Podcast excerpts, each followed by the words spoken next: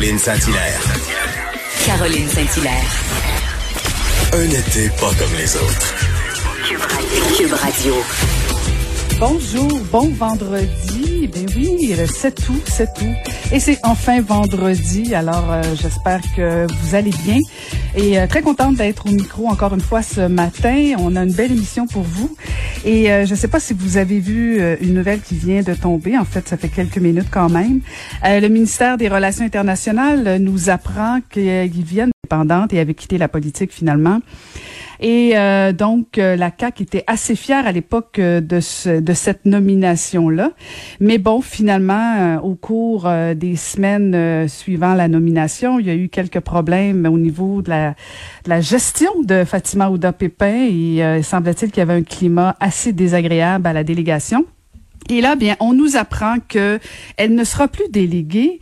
Bon, c'est une chose et pour je pense que plusieurs personnes auraient pu prédire cette conclusion-là, mais en même temps, c'était quand même à l'époque une belle nomination.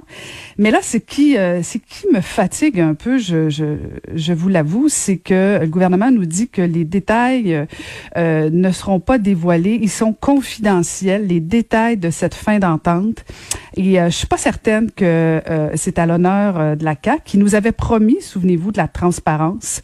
Et je suis pas certaine que là, on est devant un bel exemple de transparence. Je peux comprendre que ce sont des ressources humaines. Je peux comprendre qu'on n'est pas obligé de dévoiler s'il y a eu du harcèlement ou quoi que ce soit. On n'est pas obligé de donner les noms, plus de détails, mais il faut quand même savoir qu'est-ce qui s'est passé, qu'est-ce qui a amené au ministère à prendre cette décision, qu'est-ce qui motive cette décision, quels sont les détails de cette entente-là. Est-ce que Mme Houda-Pepin rentre chez elle avec une prime de départ? Est-ce qu'elle rentre chez elle avec une nomination ailleurs dans un ministère?